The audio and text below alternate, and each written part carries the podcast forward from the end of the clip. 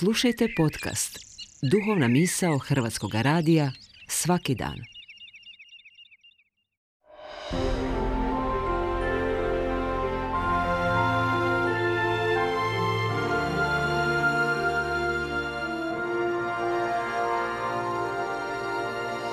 Duhovna misao.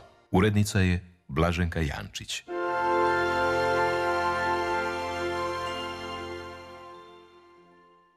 Dare pak imamo različite po milosti koja nam je dana, kaže Pavao u poslanici Rimljanima, govori Frante Vučković.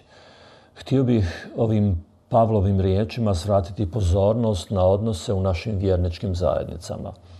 Nerijetko, ako ne i uglavnom zajednice žive onako kako predstojniku zajednice polazi za rukom da organizira život.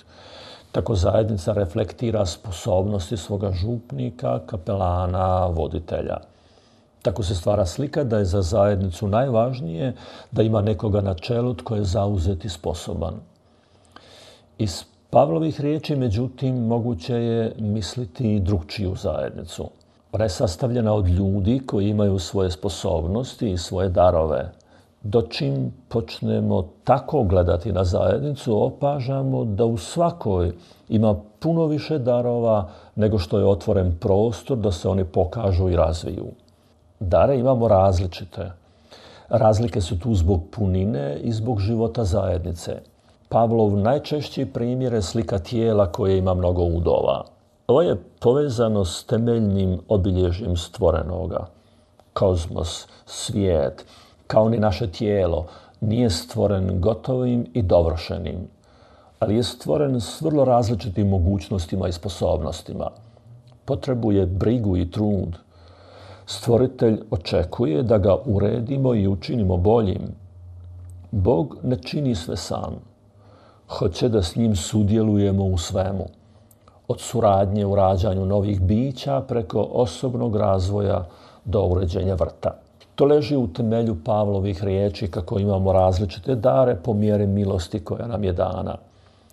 Naše su zajednice pozvane otkrivati koje darove imaju među svojim članovima.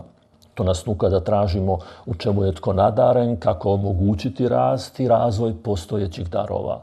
To nas ujedno odvraća od napasti da tražimo tuđe nedostatke i nabrajamo mane drugih.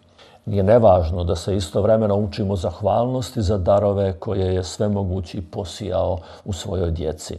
No Pavao je mislio i na još nešto puno dublje. On je htio da u darovima otkrijemo i ključ prosuđivanja darova.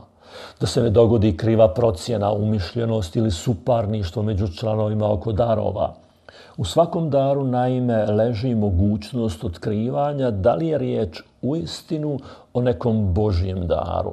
Prorokovanje se primjerice prosuđuje po tome da li zbilja daje potvrdu izrečenim riječima. Dar poučavanja po tome da li poučavani u istinu dobivaju znanje koje do tada nisu imali. Dar hrabranja po tome je da li je netko kroz riječi ohrabrenja uistinu prešao iz stanja očaja u stanje povjerenja u život i ljude. Dar se milosrđa potom prepoznaje po tome da li je onaj koji iskazuje milosrđe ujedno i radostan. Mi ljudi smo bića obdarena darovima, sposobnostima i mogućnostima. Valja nam učiti kako ih otkrivati, njegovati i kako preko njih opažati stvoritelja. Dare pak imamo različite po milosti koja nam je dana. Pavao kao da nas poziva na trud da prepoznamo dare kojima smo sami obdareni, otkrivamo u drugima njihove darove, stvaramo odnose da ti darovi mogu rasti i na zajedničkim susretima kroz darove opažamo milost nevidljivoga Boga. Dari i milost su već tu. Na nama je da otvorimo oči duha za ono što nam je već darovano.